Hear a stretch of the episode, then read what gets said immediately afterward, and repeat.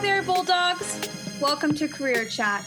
This is Kylie, your host, an alumnus of DeSales University and a former career ambassador. I am super excited to be hosting this podcast to help provide all of you guys with valuable information relating to career development. Prepare to hear from our professional staff, students, and DeSales professors as we help you explore your interests, develop your skills, and implement a plan for a fruitful career in the future. With that being said, let's get started with this week's episode. Alrighty, Erin, thank you so much for uh, zooming in on this sunny. What is today? Sunny Friday. I couldn't even think of the day. That's where um, we're at. yeah, thank you so much for joining me. Um, I I've known you I think two years now because I started at Pace and you were I think joining the team. I mm-hmm. think. Um, so I've known you for a little bit now, and I know you're such a wonderful person and you have such real and honest perspectives, I feel like, on mental health, which is why I thought you'd be great, great to sort of uh, be in this podcast. So if you want to just tell me a little bit about yourself and maybe how you decided to become a counselor, uh, how you got to DeSales in the first place. Sure. Yeah, thank you so much for having me and those kind words. That's so sweet. yeah, it's been about two years that I've been on the DeSales team. I graduated with my master's in education with an emphasis in clinical mental health counseling in schools and communities. And I really loved mental health from day one. I remember really coming out of high school and not knowing what I wanted to do. And someone actually gave me a really good suggestion. They said, um, What kind of books are on your bookshelf? And I thought, okay, how does this really tie in? Um, then I started looking and I was like, you know, all of them are stories about some level of struggle, but also some level of perseverance, someone's personal journey. Um, and that's really kind of led me to where I am today to work in the mental health field. So I first worked at um, in the wellness office as a pacer. And one of the things that came up, and I know it is such a funny word now in our society, is the word wellness.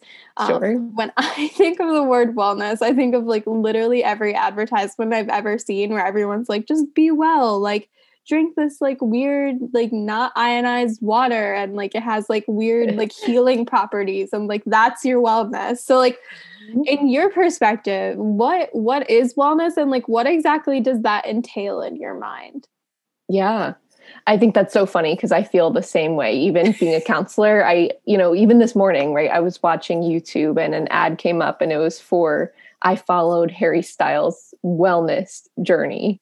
Mm-hmm. And it was this guy who, you know, went on the bike that he did and ate the foods that he did. And I kind of sat there and rolled my eyes and thought, how have we gotten here? you know, it's it's in every aspect, but really wellness is a modern word with ancient roots. Mm-hmm. Um, I think it's become a lot more popularized recently, but I also think it's so important that it's become so much more popular because our society has just gotten incredibly stressed, uh, yeah. uh, incredibly overworked, and so to me, wellness is really optimal health and well being. So, really trying to connect mind, body, and spirit. Mm-hmm. Um, I think being, too. Oh, sorry.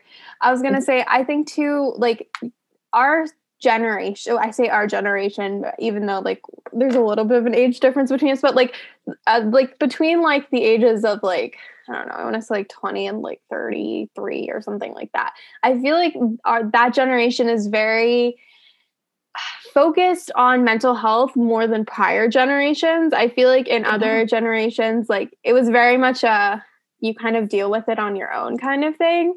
Um, mm-hmm. And I definitely think that the world has sort of capitalized on our our want to be well.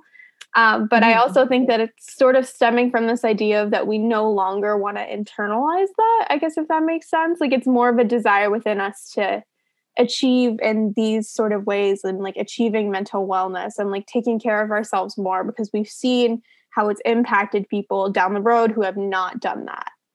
Yeah, it's kind of like learning from history, right? Looking mm-hmm. back and seeing the negative consequences of not dealing with the core issue. And it's sometimes a tough conversation between generations because I think a non negotiable for me is self care. Yeah. And I think that's hard for everyone to understand. But how can I be my best self in multiple aspects, right? How can I be my best self at work? How can I be my best self with my family, with my friends?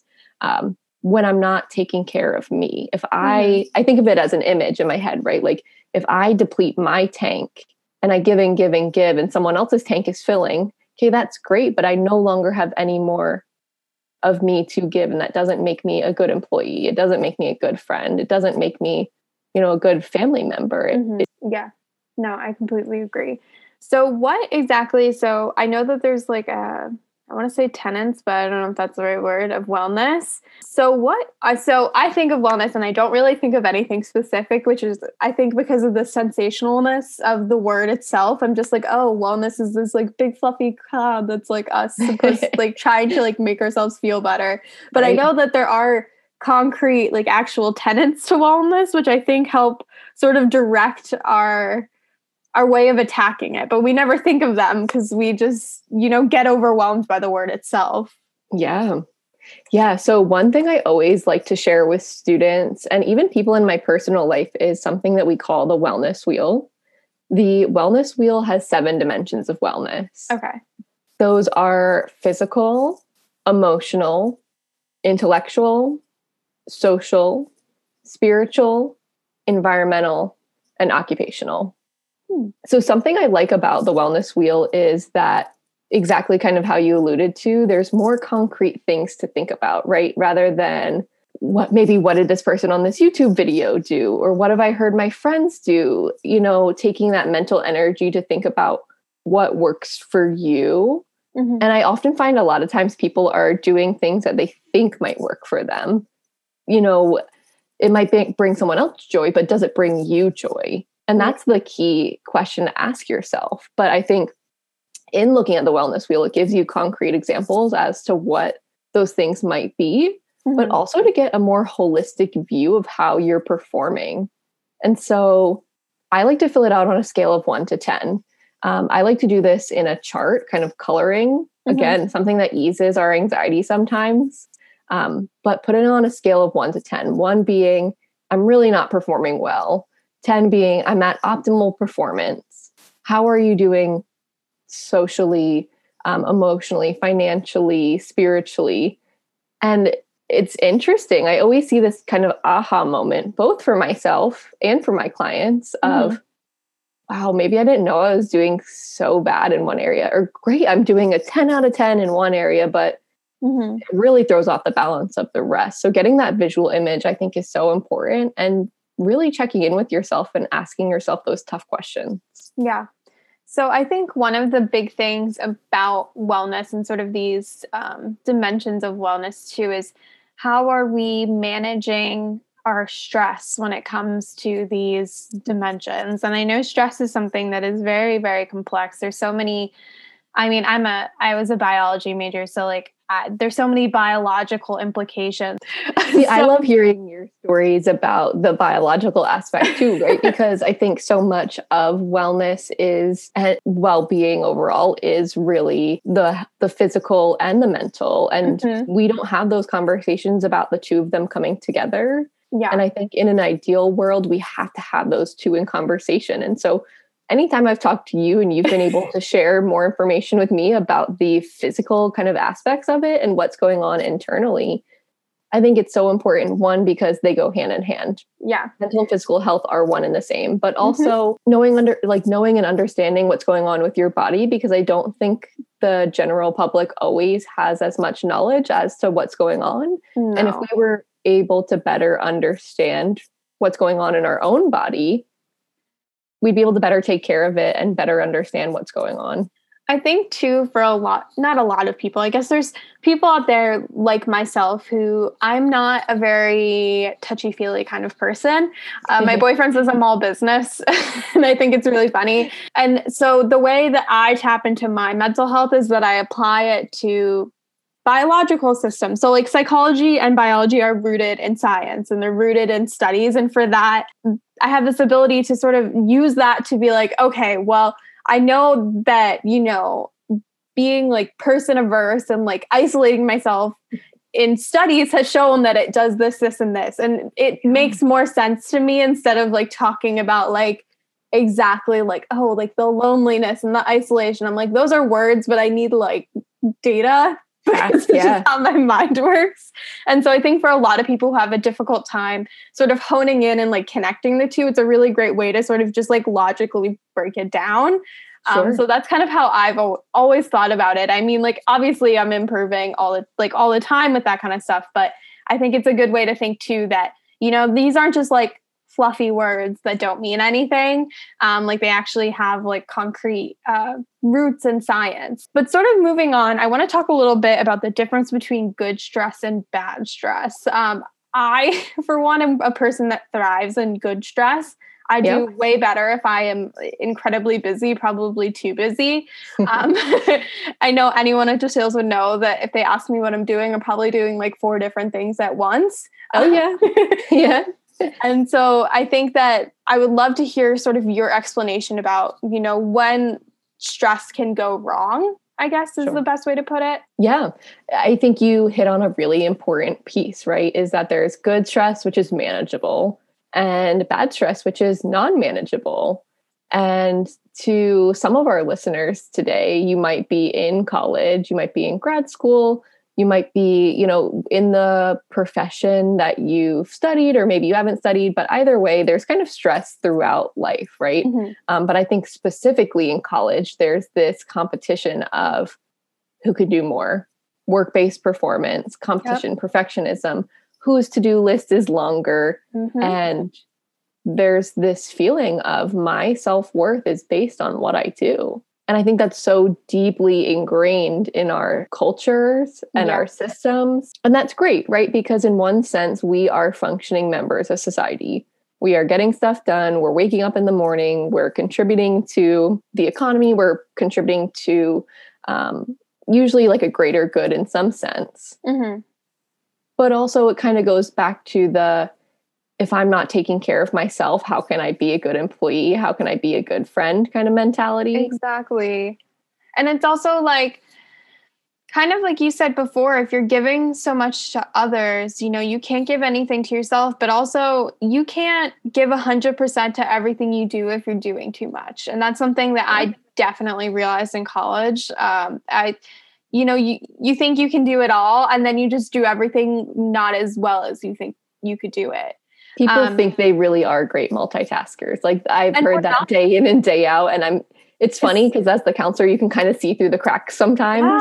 Yeah. and historically, we're not. So, like, even from like, bring up biology again biologically like we cannot handle more than like two things at once and even right. then like we think we're doing it at exactly the same time but we're not so we're not even actually multitasking we're just juggling a bunch of things and it's just it's sad because you know it just depletes from what we could be giving towards something. If you take on too much, you're going to be unhappy because you're too busy, but you're also going to be unhappy because you're not doing it well enough as you would want to be doing it. So it's just kind of a lose lose situation, I feel like. Yeah, kind of being more, it sounds like you want to be more intentional with where you put your efforts, your yeah. thoughts, your intentions, your actions really diving into that one and giving it your wholehearted effort rather than stressing yourself and putting yourself too thin and wearing yourself out over time. Yeah. One of the things that people think about when they say, okay, well, I need to manage my stress is this idea of self care. I feel like a lot of words in psychology have been like extremely sensationalized over the years, which is yeah. so because it it has such a, a good meaning and a good intent behind it but you know like it has just been in- incredibly capitalized on and so i think that you know i'd love to have a conversation with you and i know we were talking prior to recording about sort of the stigmas of self-care so like when mm-hmm. i think of self-care I think of, you know, the best ways that I can take care of myself. And it doesn't need to be anything super major, it can just be something minimal. But yeah. When I started thinking more about my mental health, I thought I had to like paint my nails and like color and mm. you know mm. dedicate all this time to like face masks and things which could be self-care for some people but to other people are just like these like super cheesy you know, non effective techniques. I mean, when someone tells me maybe you should exercise because you're depressed, I'm like, is it Thanks for the suggestion. Yeah, I was like, thank you. I'm already sad. Like now I'm gonna go like cry and run. Like I just don't it doesn't it doesn't quite click for me. So I'd love your perspective on that. Yeah. I'd be curious then for you, like, have you found anything you know in those seven dimensions of wellness like have you found anything over the years that has worked for you? Or are you still on, on that journey to find something? Yeah, i'd love so, to know a little bit more about that process for you. So i think a lot of it is just really um, meeting basic needs. So like i feel like a lot of times when i'm too stressed like i'm not meeting like the basic needs. And i feel like feel like those are the things a lot of people neglect a lot of the times and they don't even like know they're neglecting it. Mm-hmm. And I think also taking days for yourself, like starting, I know I've started days and I'm like, today is not the day. I'm not doing mm-hmm. anything today. Today is not the day. We are we are shutting down for the day. We are vibing, and that is it. Um, yeah. So I think really making the intentional decision to say, I am not working today. I'm not unless I like have to get something done. Like I need to time out right now. Yeah. Um, so I think that's kind of been what my sort of self care has looked like is really forcing myself to make those decisions. Because um, if not, I will not make those decisions mm. and I will mm. just continue. So, and I know it looks very different for some people. Like, I know a lot of my friends are really into like art therapy and that is just their thing. Yeah. So, what I'm hearing you say is again, you're kind of like lean on the more scientific kind of hard fact based yeah. activities right? And so it's it's less of quote unquote the fluff. And that's okay because mm-hmm. i think there's probably more people out there like you than you realize. And i'm glad people listening can have that perspective as well because i am kind of similar to you in the sense that sometimes it doesn't have to be this extraordinary gesture. It doesn't have to be this big thing we think of it as going above and beyond, but taking care of yourself sometimes is doing the basics, mm-hmm. you know, getting out of bed, not sleeping in too late, eating on mm-hmm. a regular schedule, drinking water on a regular schedule. And then also the other aspect that you touched on that's so important is kind of the opposite mm-hmm. of what we talk about, you know, not adding something on, but taking away stress. Yep. Being able to say no, being able to step away and say, people will figure it out. It's okay. And I think sometimes you got to make a joke out of it too, right? Yeah. Like the world won't fall apart if I don't do this thing today. Mm-hmm. Like the world doesn't revolve around me. And that can sound harsh, but I kind of joke about it sometimes in the sense that you can allow yourself to feel free of that burden. Yeah. Because people don't think of it that way. If you don't do this one thing, it doesn't fall apart and it will be okay. Mm-hmm. And so I taking think, that time to step aside. Yeah. And I think too, um, kind of going back to the like exercising when you're depressed example, I think too, I think that there's facts behind it.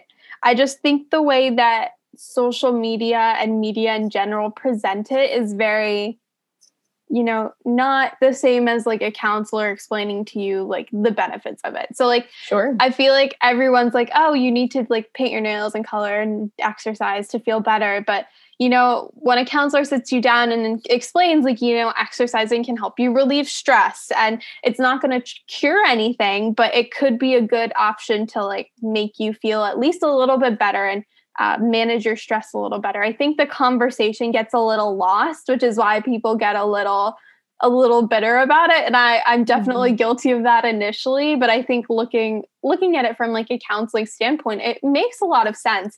I just don't think we take the time to think of it that way. Yeah, it's kind of like also finding something that works for you. Like the yeah. first time you try some new foods, you might not love everything you try, but you'll find something in that group that you like.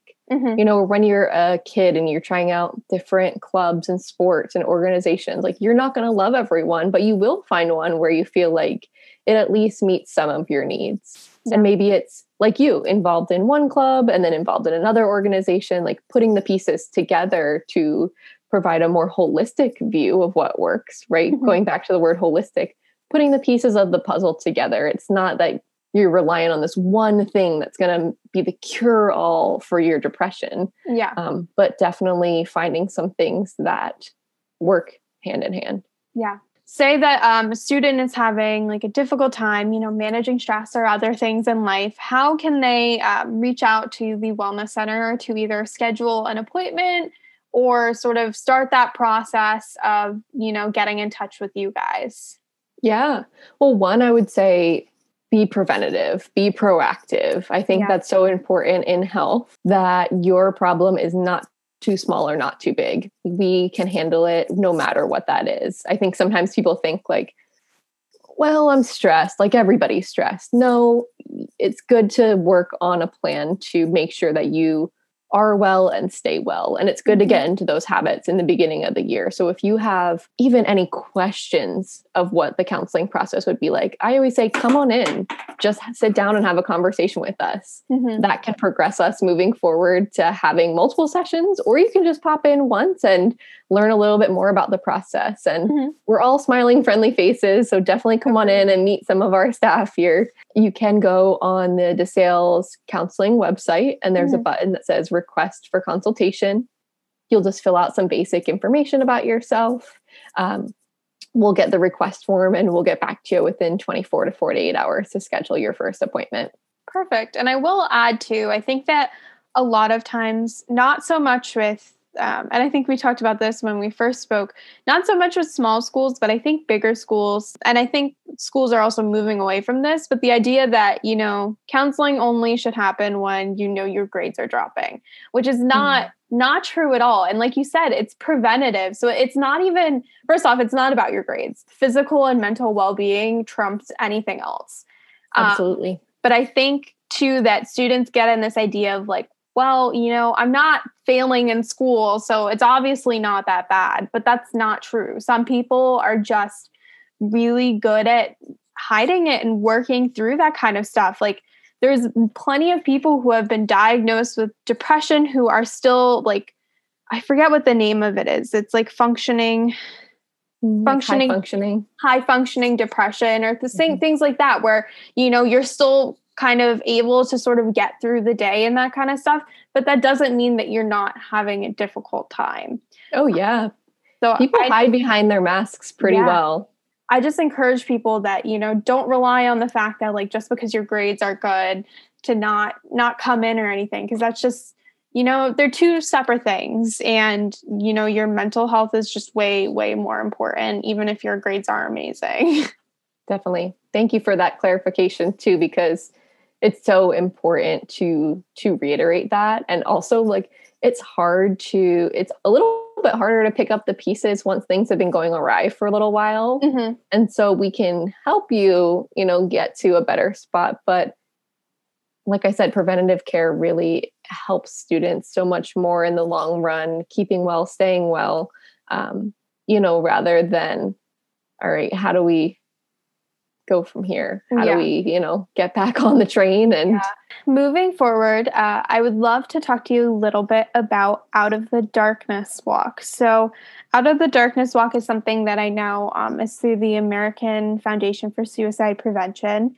Um, I personally worked in a inpatient in, inpatient behavioral health unit for a year and we actually did the out of the darkness walk although i couldn't participate but i heard a lot of really wonderful things about it.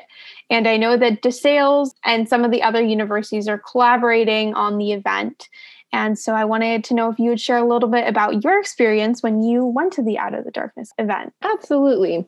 Yeah i think this is a great opportunity for people to come together as you mentioned previously sometimes it feels like this generation is more mental health focused. And I think this is a great way to start that involvement. If you've ever been curious about, you know, getting involved, but maybe not fully diving in, there's a whole range of people who attend this event. So when I went to the event a few years ago, and actually last year as well, you know, there are people who have lost someone to suicide. There, there are survivors themselves there are allies, so people who support those with mental health issues and suicidal ideation and tendencies. And so what I think is so special about the walk is that it's this dedicated space to dive into that conversation as little or as much as you want. And I think what's great is everyone there kind of provides a space to be a sounding board, but also allows you to kind of just be an observer if that's where you're at too. And so I know we were kind of talking about how there's a lot of other walks for a lot of other foundations and causes. And we want to make sure that mental health is at the table too, that we're mm-hmm. talking about these things, that it's not something scary, it's not something that's pushed to the side, it's not something that is untouchable, but rather this topic affects so many people and that you have a support network here. And whether it be the counselors or your advisors or your friends, it's important to reach out because we can't know if you're struggling. And there is such a community and there is such a sense of belonging and being heard and understood. And this walk is going to be April 17th. Mm-hmm. Um, if you guys want to show up, we can definitely drop the link here as well. So mm-hmm. hope to see you guys out there this year. Yeah. So I actually, I really love the walk because I think that it's a really great reminder that, you know, you never know who's struggling um, yeah. I know that when I heard of the people who were going, um, who were in my friend group, um, there were people who had lost family members by suicide, and it was a very humbling experience because sometimes you don't you don't know that about people, and you think that your your circle of people is sort of exempt from any sort of bad thing ever happening to them mm-hmm. and that's mm-hmm. just so not true and i think you know being more aware and having conversations more often is so so important in normalizing it you know more and more places of of like work are you know giving employees like a few mental health days and it's becoming more normalized to sort of you know give yourself that time.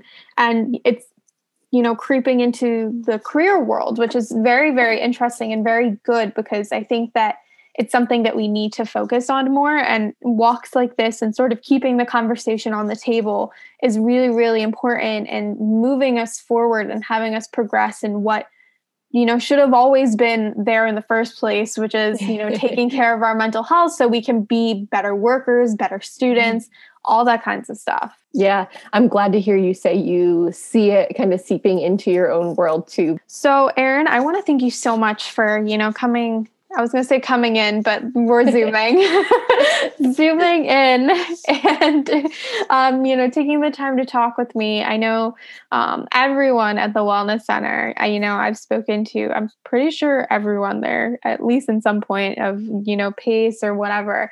I can attest that you guys are absolutely amazing, and you care so so so much about the students and it's a really really great environment. And we see we see all different students right? So undergraduate graduate access really everyone anyone and everyone who is a DeSales student is welcome and we open our doors to you. And what's great too is we are zooming the semester. We are fully online. So mm-hmm.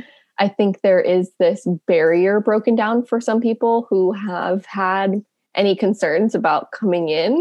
Um, mm-hmm you know, I think it's a great way to test the waters as well. Is just, you know, being in your own space, feeling comfortable being at home. Maybe it's, you know, in your pajamas or in your favorite robe or mm-hmm. in your favorite spot in the house. You know, it's it's it's a great way to to kind of feel safe and ready to start that journey in that process.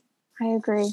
Well, thank you so much, Erin. I appreciate, you know, all your wonderful insights. And thank you, Kai. I hope to see you. Well, I guess see you, Zoom you at the virtual walk. yeah, I'll see you there. And thank you again so much for having me. It was so great to be able to connect, and it's always a pleasure seeing you.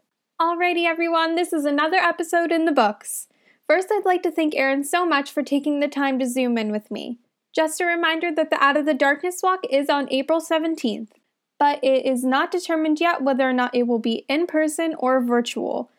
There will be some programs leading up to the walk, including a yoga session and a Zumba session for self care. Additionally, in March, there will be a speaker from the American Foundation for Suicide Prevention to come to talk about the campus walk in April and also to talk about suicide awareness. In order to join or create a team for the Out of the Darkness walk, there will be a link in the description that will take you to a web page that will have all the information on how to register, how to donate, and all the event details. So definitely keep an eye on the website as we get closer to the date. With that being said, I want to thank all of you guys for listening. Have a great week, everyone.